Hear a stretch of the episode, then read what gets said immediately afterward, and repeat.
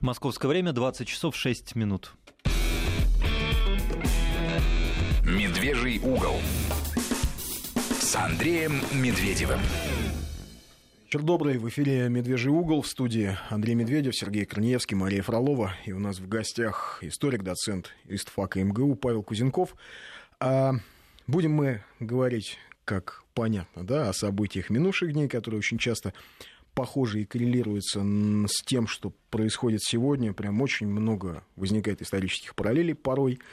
А, но начну, к сожалению, вообще не, не собирался об этом говорить, не собирался ни слова упоминать э, так называемую газету Шарли Эбдо, но, видимо, неизбежно придется сказать несколько слов. А главный редактор этого журнала, который опубликовал гнусные, совершенно кощунственные, я это карикатурами не могу назвать, картинки омерзительные, а, ну, для этого нужен новый жанр какой-то, да. гибель а, наших соотечественников в авиакатастрофе в небе над Синаем. Его, естественно, критиковали сегодня. Он сказал, что нет никакого в этом кощунства, потому что для его редакции нет понятия кощунства. А журнал его является, цитата, светским, демократическим и атеистическим. А Шарли Бдо неоднократно совершенно гнусным образом высмеивал мусульман. Вот. Есть такой хадис из жизни пророка Мухаммеда, который звучит так, что он короткий. Хадис — это достоверная история из жизни пророка Мухаммеда. Как-то раз пришел к нему бедуин и увидел, как Мухаммед общается со своими детьми. Что он их обнимает, целует, как-то с ними так очень по-доброму и тепло разговаривает. И вот бедуин сказал, слушай, ты знаешь, а я вот никогда не целую своих детей. На что Мухаммед ему ответил, а что я могу тебе сказать, если Всевышний наш Господь лишил тебя милосердия. Ну, в общем, что можно сказать о людях, которых как-то так жизнь или, или что-то, или, или кто-то, или что-то вот лишило милосердия. Ну, в общем, наверное, больше сказать про них нечего. Про Шарли Ибдо. На этом закончим с этой а, с этим э, гнусным изданием. Больше про него говорить, обещаю, не будем. А поговорим мы про праздник, про День народного единства, который мы отмечали на этой неделе. Напомню, наш WhatsApp 8 903 170 6363. И 5533 это для СМС. В начале сообщения слова «Вести». А, сразу задам нашим слушателям вопрос. А как вам кажется, нам вообще такой праздник нужен, День народного единства? И э, понимаем ли мы, что мы отмечаем, и вообще, может быть, э, не нужно нам никакого единства, потому что, ну, э, может быть, нам действительно разделиться, нас же пытаются убедить. Там, одни прогрессивные политики говорят, нам хватит кормить Кавказ, другие, не менее прогрессивные политики, начинают объяснять, что и Сибирь сама проживет, третьи начинают говорить, что, оказывается, вся страна кормит одну Москву. В общем, мы сейчас этот вопрос задавая, не попадаем под статью? Не знаю, мы под какую статью? Мы обсуждаем. Я просто цитирую то, что... А, Я могу а, поискать, то, что какую совершенно... мы Это 282-я, разжигание розни, тем не менее. А это, если это не попадает под статью в другом публичном пространстве, на других радиостанциях, uh-huh. на прогрессивных телеканалах, прогрессивных газетах, значит, наверное, нет в этом никакой крамолы, если это обсуждается, всерьез обсуждается. Так вот вопрос, нужно ли нам праздновать День народного единства, а нужно ли а, вообще нам единство, а, собственно, по поводу того, понимаем ли мы, что мы отмечаем, у меня так полное ощущение, что нет. Потому что всю э, минувшую неделю я от э, разных людей, от, э, в том числе от государственных деятелей, слышал, что в общем, вся суть праздника сводится к тому, что в 1612 году из Москвы изгнали польских интервентов. И, в общем, в этом весь праздник и состоит. А особенно на это напирали прогрессивные либеральные деятели, а, подчеркивая, что вообще-то на таком вот на конфронтационном фундаменте построить ничего невозможно. Павел, а вообще почему тебе, как историку, кажется, что кто-то неумышленно, ну, по незнанию, а кто-то умышленно пытается свести всю суть праздника к тому, что из Кремля изгнали польских интервентов, хотя на самом деле, в общем, там уже сидела небольшая кучка польских наемников. Почему пытаются вот, но, вот подлинную суть событий 612, 1612 года как-то размыть за этим маленьким эпизодом? Ну, конечно, тут есть моменты просто элементарного незнания, потому что действительно э, те схемы, которые преподносятся, там, иногда даже и в учебниках, они упрощают ситуацию. Но тут есть еще одна проблема.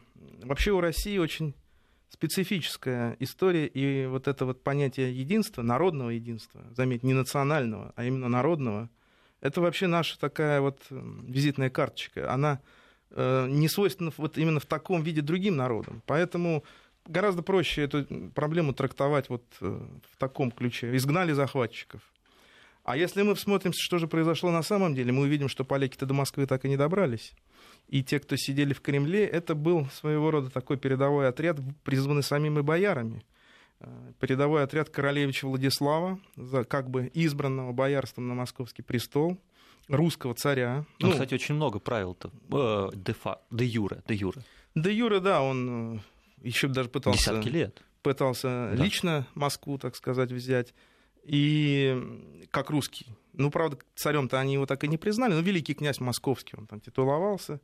Э, и еще писал письма в Москву хамские, как поживает мой холоп Мишка Романов, который, значит, целовал мне э, крест, потому что Михаил Романов, юный, он в это время как раз сидел в этом самом Кремле вместе с оккупантами, фактически в плену, в заложниках, как и большинство московских бояр. Так вот, проблема-то заключалась в том, что это была никакая не интервенция, вот в нашем современном смысле слова, а это была типичная, кстати говоря, для русских изломов ситуация распада э, государственного ядра, того, что называется разобщенность или там гражданская война. И началось это все достаточно э, тоже типично для такого рода ситуации с предательства. Потому что, если мы помним, смутное время начинается с, со смерти Бориса Годунова, когда бояре друг за другом, один за другим предают его наследника – Федора Борисовича. И вот это предательство тянет за собой цепочку предательств, потому что в России она э, такая страна, которая держится на понятии верности. Вера, верность. За веру и верность. Это же девиз э, ордена Андрея Первозванного Петровского, первого русского ордена. Это не просто так. И вот эта цепочка потянула за собой целую лавину всякого рода отступничество, которое очень быстро привело к, фактически к исчезновению государства как единого целого. То есть, переводя на русский язык современный, после смерти Бориса Годунова произошло вот что. Национальная элита, политическая, или, выражаясь современным языком, истеблишмент, решили а, Россию поделить единую, ну вот единое государство, поделить, порвать на какие-то удельные княжества. На этом заработать. А, заработать, а, с пользой для поляков, с пользой для себя. То есть ну, переводя на русский, на сегодняшний Даже это еще, выглядит еще так. То есть, а, это все такая приватизация, как они в 90-е, даже, но приватизация да. 17 века. Даже делить-то не хотели. Все-таки люди-то они не, ну, не настолько не любят свою родину. Родину-то хотели оставить целой и неделимой. Хотели поделить э, то, что, ну, как бы доходы, да, какие-то места, то, что раньше называлось местничество. Да? Кто-то хотел воеводой, кто-то хотел получить там... Короче, должности, да, звания. Но вот трагедия как раз России заключается в том, что когда кто-то хочет поделить, грубо говоря, там, благо, и ради этого уничтожает э, государство, кончается все это тем, что, э, как правило, гибнут эти люди почти всегда но, ко всему прочему, еще и разрушается страна. То есть э, начинается... Сейчас мы уйдем на новости и продолжим этот Распад. разговор да, про разрушение страны, как, как вот про э, технологию разрушения России. Да, я напомню, у нас в гостях Павел Кузенков, доцент исторического факультета МГУ. Продолжаем разговор. Итак, э, что касается праздника народного единства, что касается событий 1612 года. То есть фактически в, э, смута началась э, с раскола национальной элиты и с предательства. Национальные элиты – причем это было предательство национальных интересов, предательство Родины. Да, и более того, там кончилось -то тем, что они, призывав на престол очевидного проходимца, вот этого самого Гришку Отрепьева, так называемого царевича Дмитрия, сына Ивана Грозного, они прекрасно знали, что они в конечном счете избавятся от него. И избавились.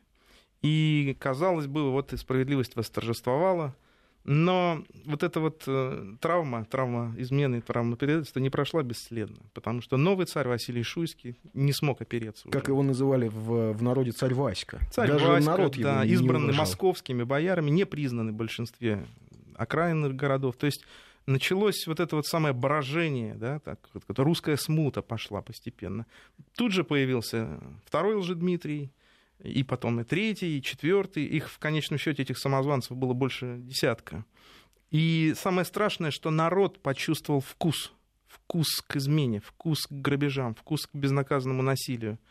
И вообще говоря, это такая оборотная сторона, что ли, вот этой нашей э, свойственной именно России такой централизации. Э, как только ослабевает стержень, очень быстро вся периферия, вся структура общества превращается вот в некое подобие такого бандитского лагеря, то есть где каждый сам за себя. Образуется огромное количество всякого рода протогосударственных образований, как можно их иногда так назвать, но, по сути дела, бандитских шаек, поскольку вокруг них выстраиваются такие иерархии своего рода, да, там они заводят свою там, казну и так далее, свое войско, но приводит это к самому страшному, к гражданской войне.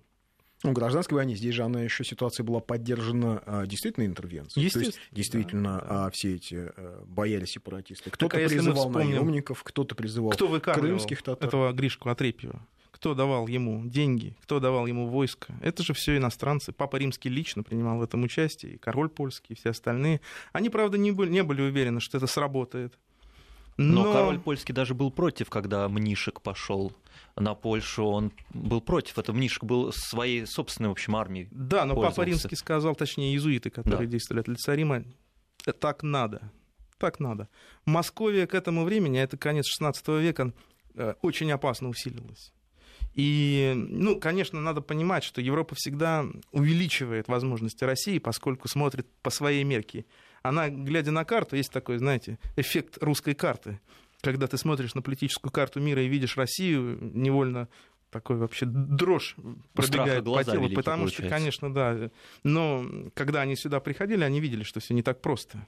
И по этим тяжелым просторам довольно сложно перемещаться, там это леса, эти неосвоенные степи. То есть, но когда они увидели, что вот Россия берет в свои руки самое, самое главное сокровище Евразии, великий путь э, евразийский, который через Волгу, через Каспий выходит на Великий Шелковый путь, на Китай, на Индию, на сказочные богатства торговые, которые дает торговля пряностями, шелком и всем остальным, на чем, собственно, и сидели итальянские купцы, там, все средневековье. Начнем потом, будут сидеть англичане со своей морской торговлей. Остинская и, компания, да. И они, они дико испугались. Испугались все. Испугались британцы, которые увидели вдруг колоссальную мощь вот этой перспективы русского выхода на Китай. То есть Россия и Китай, эта связка, она, она Европу могла бы уничтожить экономически.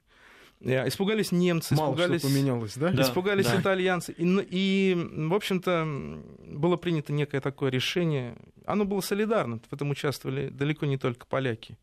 Э, Россию надо затормозить. А как ее затормозишь? Опыт XVI века показал, что военным путем это невозможно, потому что военные ресурсы России не ограничены. И наоборот, централизация происходит, да, Конечно, русские в, веками выработали этот механизм консолидации в, в условиях угу. внешней угрозы. Но прекрасно работает, как они это видели, и по своему западноевропейскому опыту, и по опыту наших, так сказать, сепаратистских всяких движений. И по польскому опыту, кстати, потому что поляки тоже страдали этой болезнью. То, что называется это гражданская усобица, усобица элит. Без королевья, кажется. Да, да, у них там угу. это называлось. У них, вообще говоря, Польша была интересным государством. Там в Конституции было закреплено право э, вот этой вот самой шляхты на непослушание королю, на восстание. Право Рокоша. Право Рокош, Рокош, да. да. И вот это вот э, они хотели навязать и нам. Тем более, что народы близкие, культуры общие, часть населения вообще абсолютно идентична. То есть это вот то, что занимает восточные земли Польши, западные земли России. Там даже и границы-то долгое время как таковой не было. То, что Украиной называлось, и там, и там. Э, белорусские Украины, литовские Украины, и малоросские Украины – они, эти Украины, тянулись там аж до Кавказа. Вот эти земли, они населены были фактически одними и теми же людьми, близко родственными. Ну да, выходцами из Польши, выходцами из Да, там не было России. как таковой э, границы, и более того, Папа Римский так и писал, э, и, и король польский Баторий писал папе еще в свое время, что это мои люди, они, как и москали, они практически идентичны. Вот они-то и будут воевать.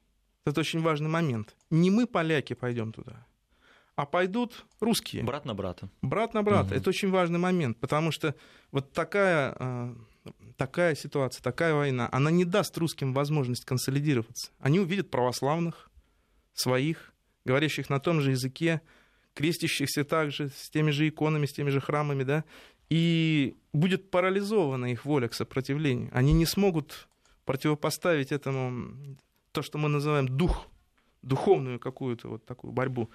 А поскольку вооружены они будут лучше, организованы они будут с помощью западных, так сказать, специалистов гораздо серьезнее, то и военное поражение России в этом смысле обеспечено. Но важно одно. Такое вторжение возможно только в условиях внутренней смуты. И поэтому, пока жив был Иван Грозный, пока жив был Борис Годунов, ничего подобного реализовать не пытались даже.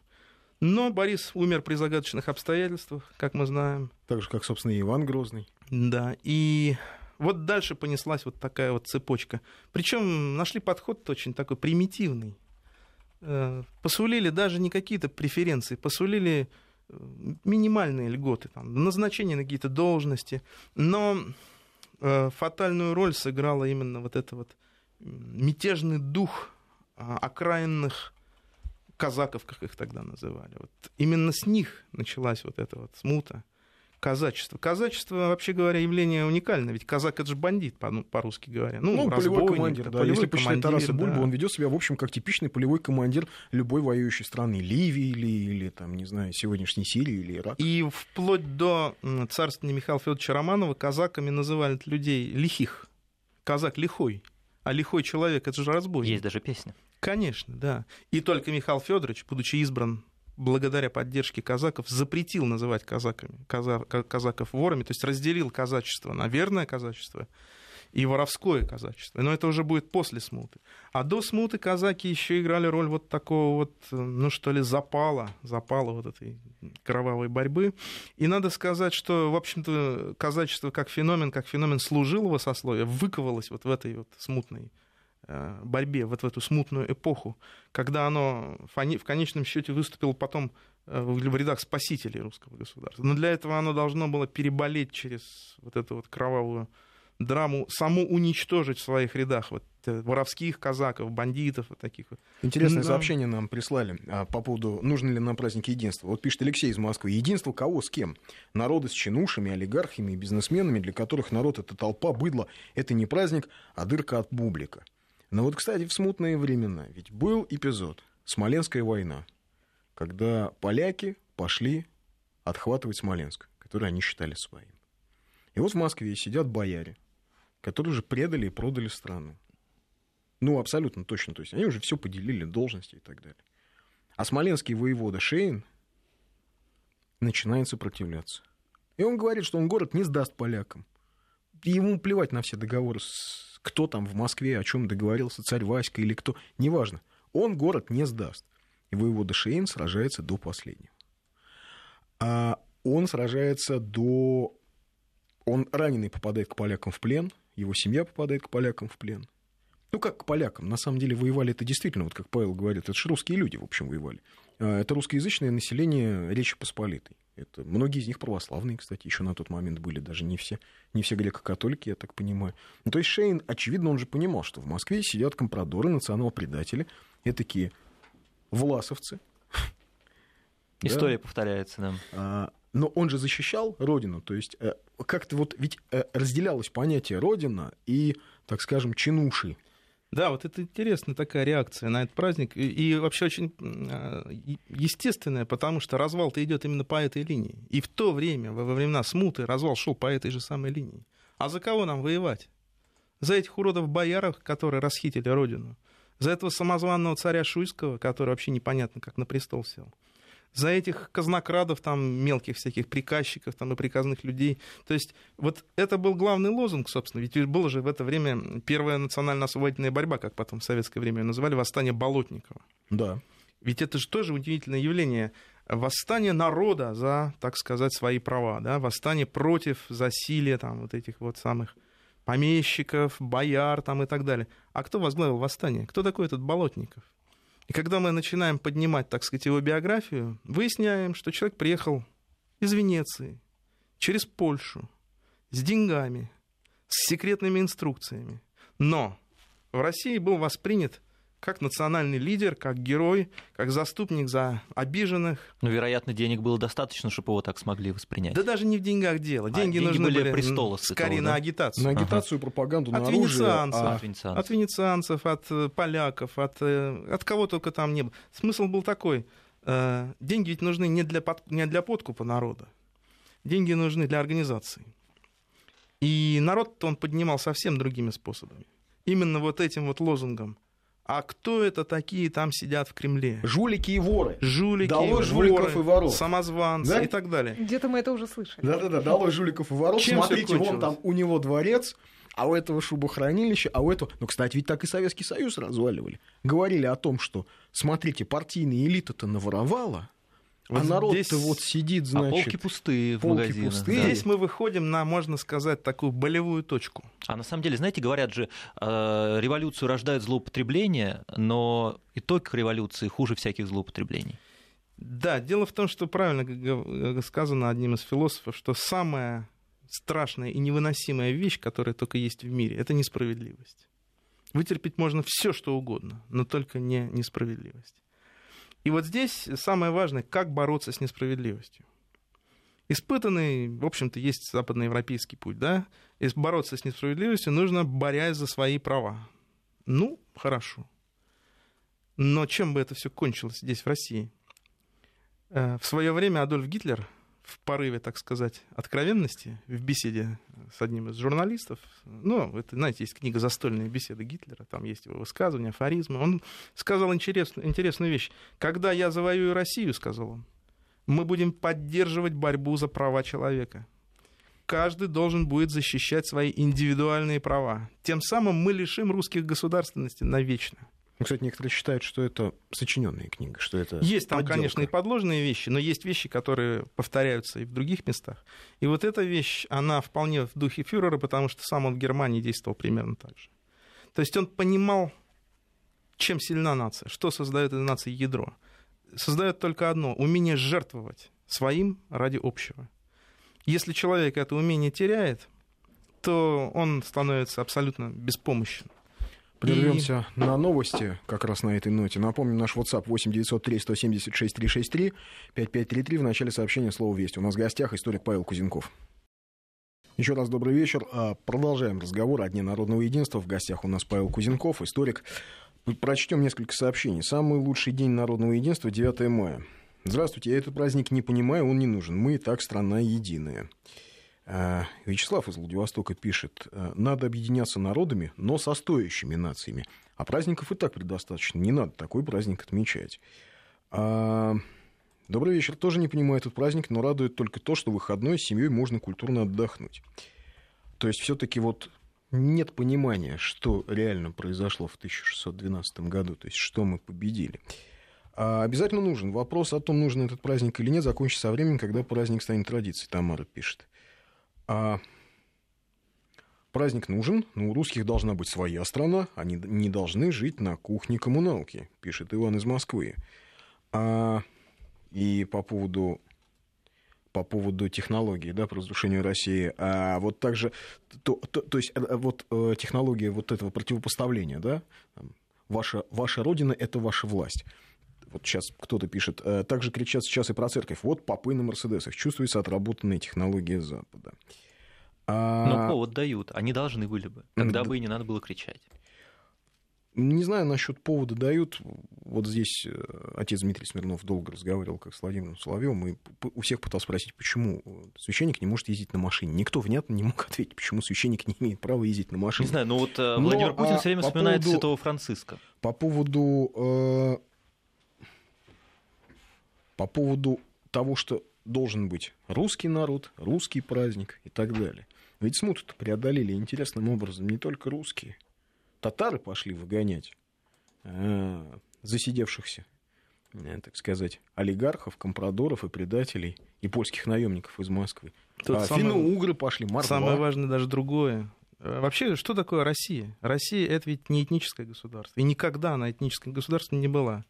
Россия — это огромная империя. Империя, причем в хорошем смысле этого слова, не как колониальная, так сказать, держава, а как государство надэтническое. Это гораздо более высокий уровень. Это то, к чему в свое время первыми пришли там эллинист, эллинистические царства, потом Римская империя, э, потом Византия, собственно. Византия, которая, собственно, есть продолжение Римской империи. Сейчас таким государством являются Соединенные Штаты, которые никогда не кричат о том, что это государство какого-то одного народа, да, и этим они сильны, кстати. Они очень гордятся тем, что гордятся, И в голову никому не приходит, что Соединенные Штаты это государство для кого? Англичан, индейцев, немцев. Сложно сказать для мексиканцев. Но у них нет родной земли. Им в этом смысле гораздо проще. Россия в этом смысле страна, где есть народы, у которых родная земля. И э, российское государство на эти земли пришло иногда и в результате войн.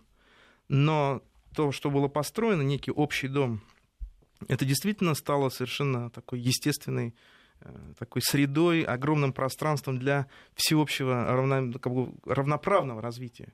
Ведь когда там тот же Иван Грозный присоединял Казань, он просто присоединил к своему титулу да, царь Казанский. Он не сделал Казань там каким-то э, подчиненным себе там, русским городом. Он оставил Казанское царство как феномен, как явление. Более того, его правая рука татарин Семен Бекбулатович. Астраханское царство, Сибирское царство. Великое княжество Финляндское, потом, которое входило в состав Российской империи, тоже, в общем-то, впервые обрело государственность под скипетром нашего монарха. Там, царство польское. То есть вот это вот, э, так сказать, ну, желание, что ли, никого не обидеть, да, всех на равных э, привлечь вот в это государственное строительство. Более того, всем прекрасно известно, что русская элита была по большей части э, инородческой, то есть выходцами были из поляков, из Литвы, из татар, там, из грузин. Немцев было сколько. Огромное да, количество немецких пошло, баронов. Да. Там. Никто этого не чуждался, поскольку это естественно, нормально. Там... Вообще, когда читаешь книгу, допустим, Абазы про завоевание Туркестана, Константин Константинович Абаза, такой историк 19 века, там сплошь и рядом немецкие и э, шведские, скандинавские фамилии у русских офицеров, которые завоевывают Туркестан, да, и вот создают туркестанскую вот это вот, освобождают русских рабов из плена, там, из Бухары, например, из э, Хивы. И здесь встает вопрос, а что делает этих людей русскими? А каждый из них считал себя русским. И чтобы ответить на этот вопрос, недостаточно просто сказать, что они были там, подданными одного царя там, или жителями одного, одной территории. Россия — это территория смыслов.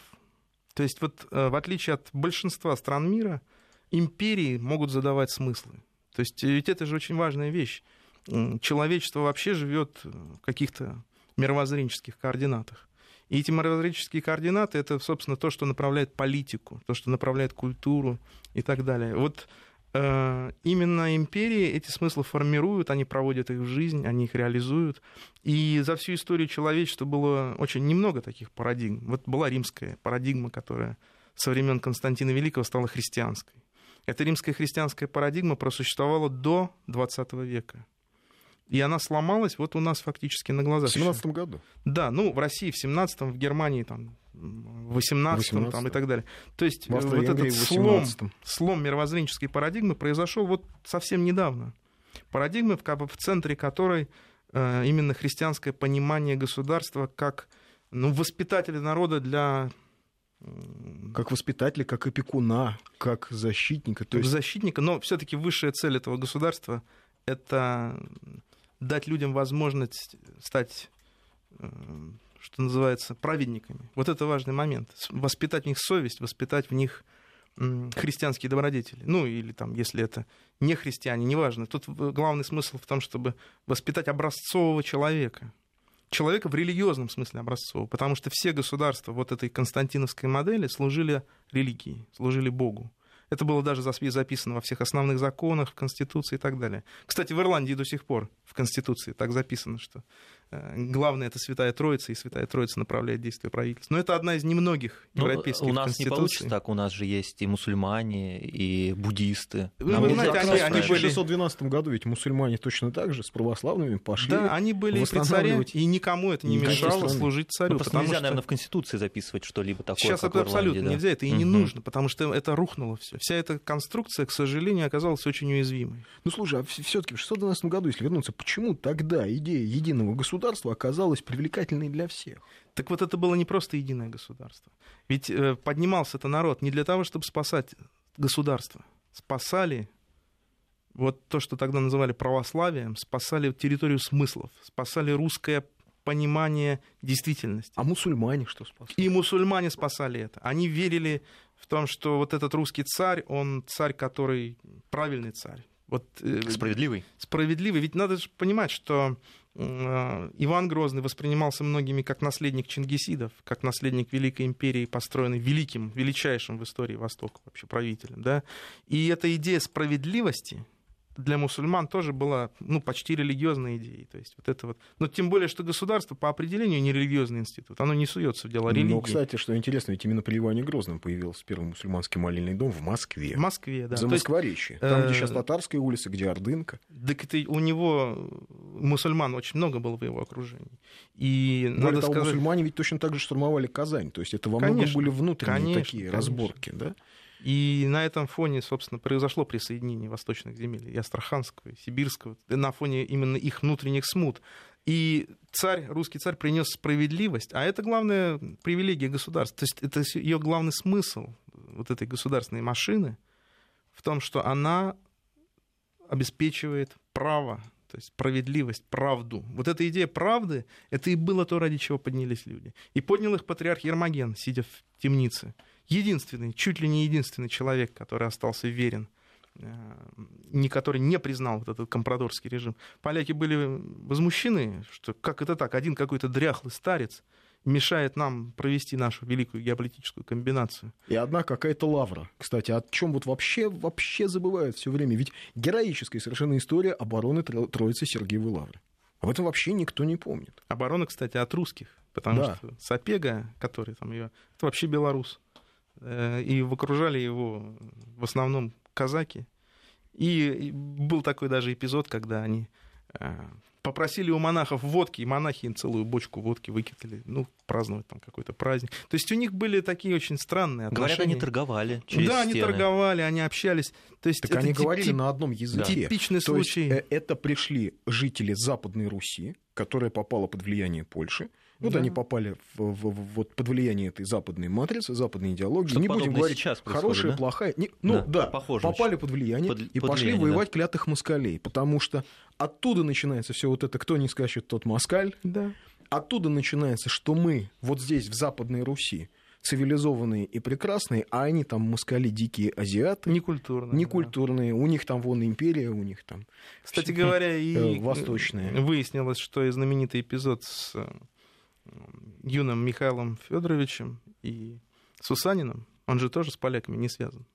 Отряд, который Сусанин завел в гиблые места, как раз и был отряд казаков, ну, польско-литовских, как бы чужих, но это были именно казаки, грабившие Костровские волости и каким-то образом прознавшие про то, что вот сейчас избранный уже царь, уже к тому времени избранный царем Михаил где-то скрывается в этих местах, и получили, они решили просто его захватить, чтобы получить хороший выкуп, скорее всего. Ну, так в 1617 году Гетман Сагайдачный, такой прославленный ныне на Рейдом Украине, прошел. Рейдом прошел, вырезал все на своем пути. То есть шли русские православные люди, убивали русских православных людей, потому что, а, можно было пограбить, б, можно было что-то там, каких-то рабов захватить, а в, все это можно было оправдать тем, что мы Несем а казаки, мы правильные, да? мы правильные русские, а эти неправильные русские.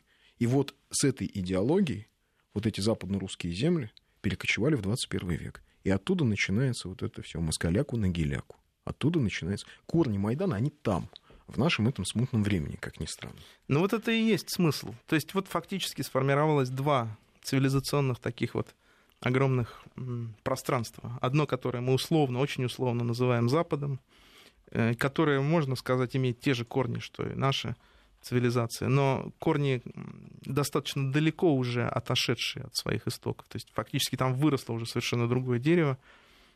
И наше восточное христианство, которое оказалось все-таки более верным исконным принципом, на мой взгляд, по крайней мере, то есть вот эта византийская традиция. И то, что самое интересное, отношение вообще к государству вот в этих двух системах. Если на Западе все-таки доминирует представление о государстве как о некой э, такой вот, прежде всего, юридической машине, которая обеспечивает формальную законность, формальную охрану э, права, а все-таки в центре стоит там, частный, частный человек, там, права человека, вообще вот это чисто западная конструкция, то в восточном представлении все-таки есть понятие общества. Вот это вот общество, которое... То есть права человека не могут нарушать права общества. Да, Павел Владимирович, давайте да, сделаем паузу. Сейчас паузу. 5533. Добрый вечер. Еще раз продолжаем разговор о Дне народного единства. Прочитаем несколько сообщений. А Если этот праздник наш народ объединит и сплотит, то пускай так и будет. Но, по-моему, наверное, решили отодвинуть праздник 7 октября. Вячеслав.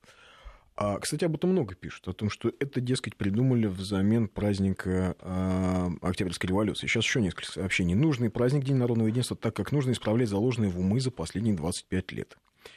Про братство с Украиной заговорили в последние два года, а с остальными как? Так и будем их нерусью называть? Так не пойдет. Необходима информация об этом празднике в массы. А, добрый вечер. А почему не победу на Куликовом поле празднуем или 812 год? А именно этот, с уважением, Андрей. Ну почему мы и победу на 800 э, и на Куликовом поле празднуем, и даже победу в битве при Молодях празднуем? А праздник нужный. А, сейчас вот сообщение интересное. Праздник нужен, только его стоит оживить смыслами общей непрерывной линии нашей истории.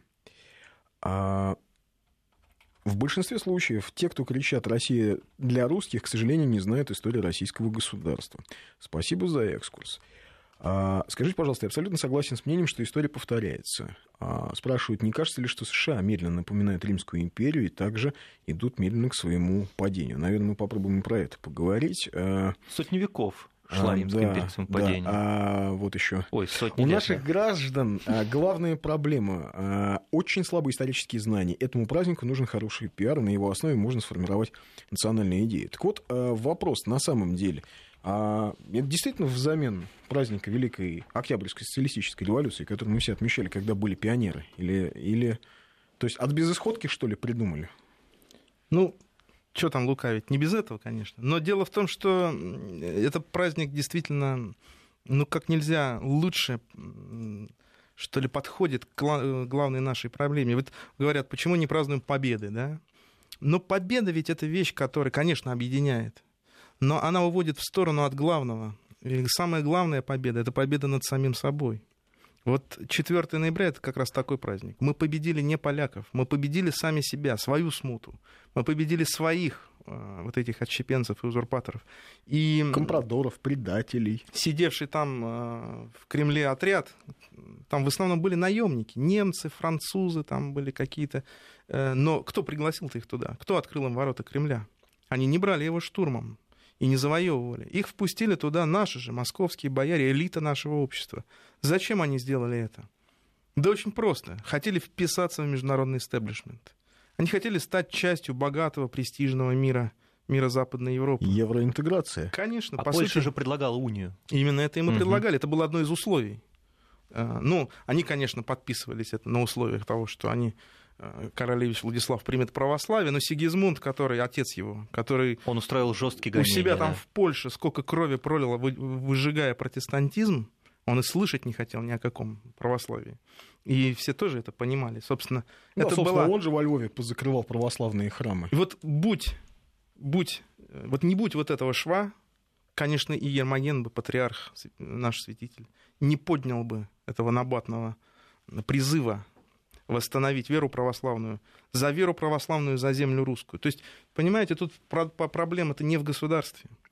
Проблема в том, что Россия считает себя, уж не знаю, правда, правильно ли или неправильно, это наша как бы вера, да, мы верим в то, что мы э, стоим за некую правду. У нас есть свое понимание правоты, правого дела. Наше дело правое. И вот ради этой правоты мы отстаиваем и свое единство. Потому что, ну, а ради чего, собственно, нужно это народное единство, честно сказать? Ведь каждый может жить и сам по себе. Есть такое, знаете, представление, что человек должен жить там, где ему комфортно. Хочет жить в Америке, пусть живет в Америке. Хочет жить в Аргентине, пусть едет в Аргентину. Ну хорошо, но это ведь путь кого? Это путь рабов. Рабы живут там, где комфортно, потому что рабы пристраиваются к хозяевам.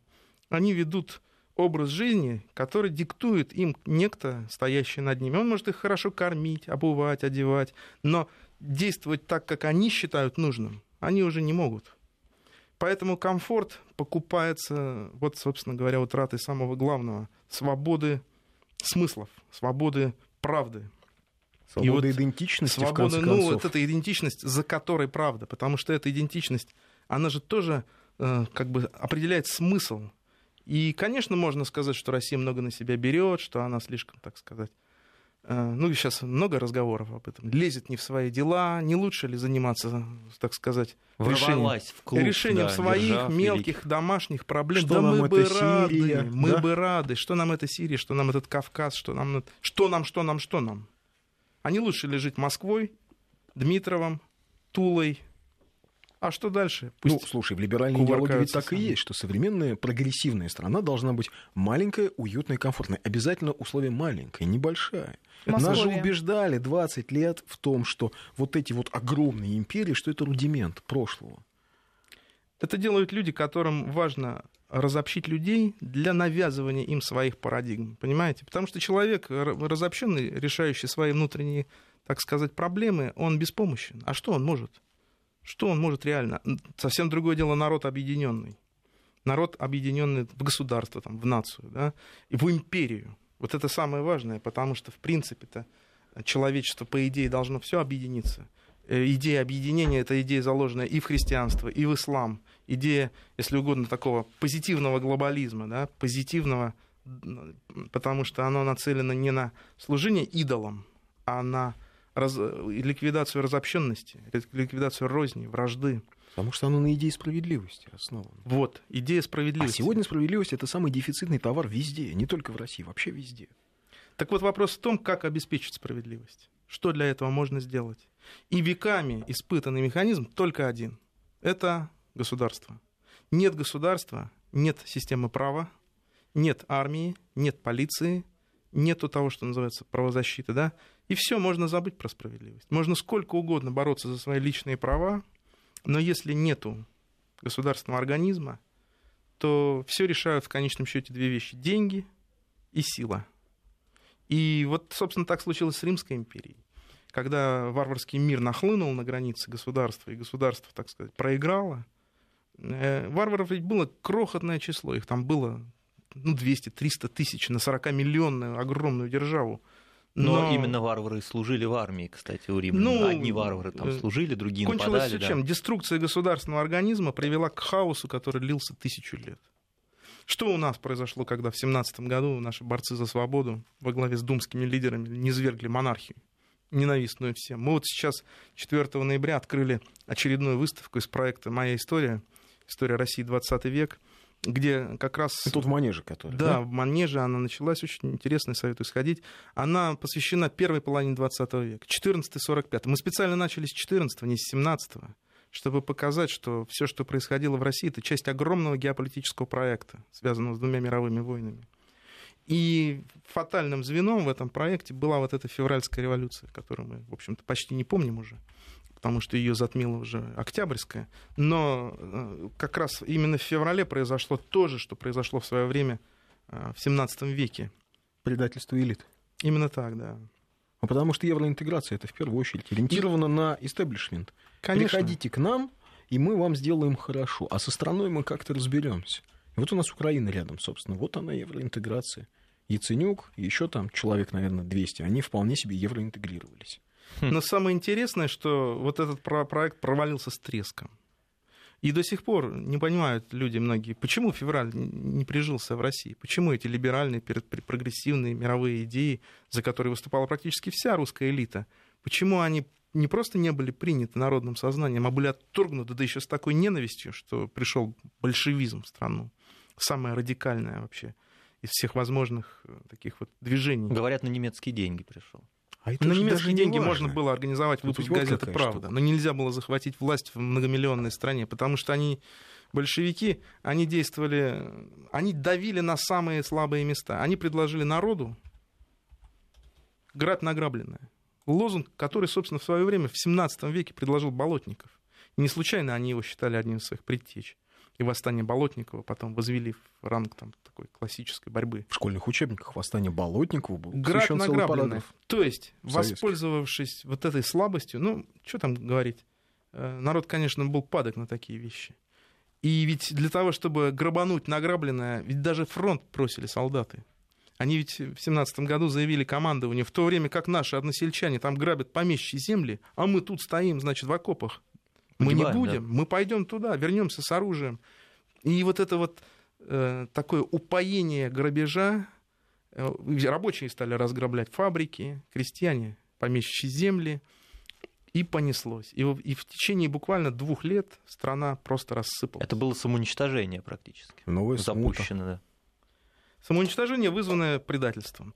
И вот здесь э, возникает момент такой очень важный. Почему Россия, пройдя через все это, пройдя через вообще проигранную Первую мировую, потому что она была... Россия не была побеждена, но она сдала войну. Фактически рассыпался фронт. Мы сами себе проиграли. Пройдя через страшную гражданскую, через все эти ужасы террора белого, красного, через сталинские репрессии, через раскулачивание, через кошмарную Великую Отечественную войну, которая началась для нас просто так, что ну, невозможно было даже представить, что это можно вынести, вынести, выдержать. Черчилль сказал, что ни один народ в мире бы не выдержал этих ударов, которые получила Россия, что называется, в поддых, на вздохе от э, противника, напавшего на нас без всяких претензий, на, в ситуации договора о дружбе, между прочим. И для Сталина вот это был, конечно, колоссальный шок. Он ждал, что Гитлер ну хоть что-то предъявит, ну хоть что-то потребует. И он ничего не потребовал. Вы нам не нравитесь, все. И несмотря на все на это, на страшные жертвы, мы в конце 40-х становимся второй державой планеты. Второй. Такого не было за всю нашу историю. Остается только вообще э, догадываться, кем бы мы стали, не пройдя через все это, кем бы мы стали в ситуации планомерного развития. Но тут очень важный и другой момент. Мы, переболев всеми этими соблазнами в острой форме, а главным из этих соблазнов было, конечно, неспровержение системы ценностей традиционной, прежде всего религиозной системы ценностей, вот это вот безбожие, а, мы, тем не менее, в конечном счете все-таки нашли сами себя. И нашли в очень удивительной ипостаси спасителей рода человеческого. Потому что Россия в конечном счете взяла на себя вот эту вот ношу спасения мира от чумы идеологической, э, военной, экономической, вот этой чумы, которая воплощала в себе далеко не только Германия, вся Европа. Да, Павел И у нас новости.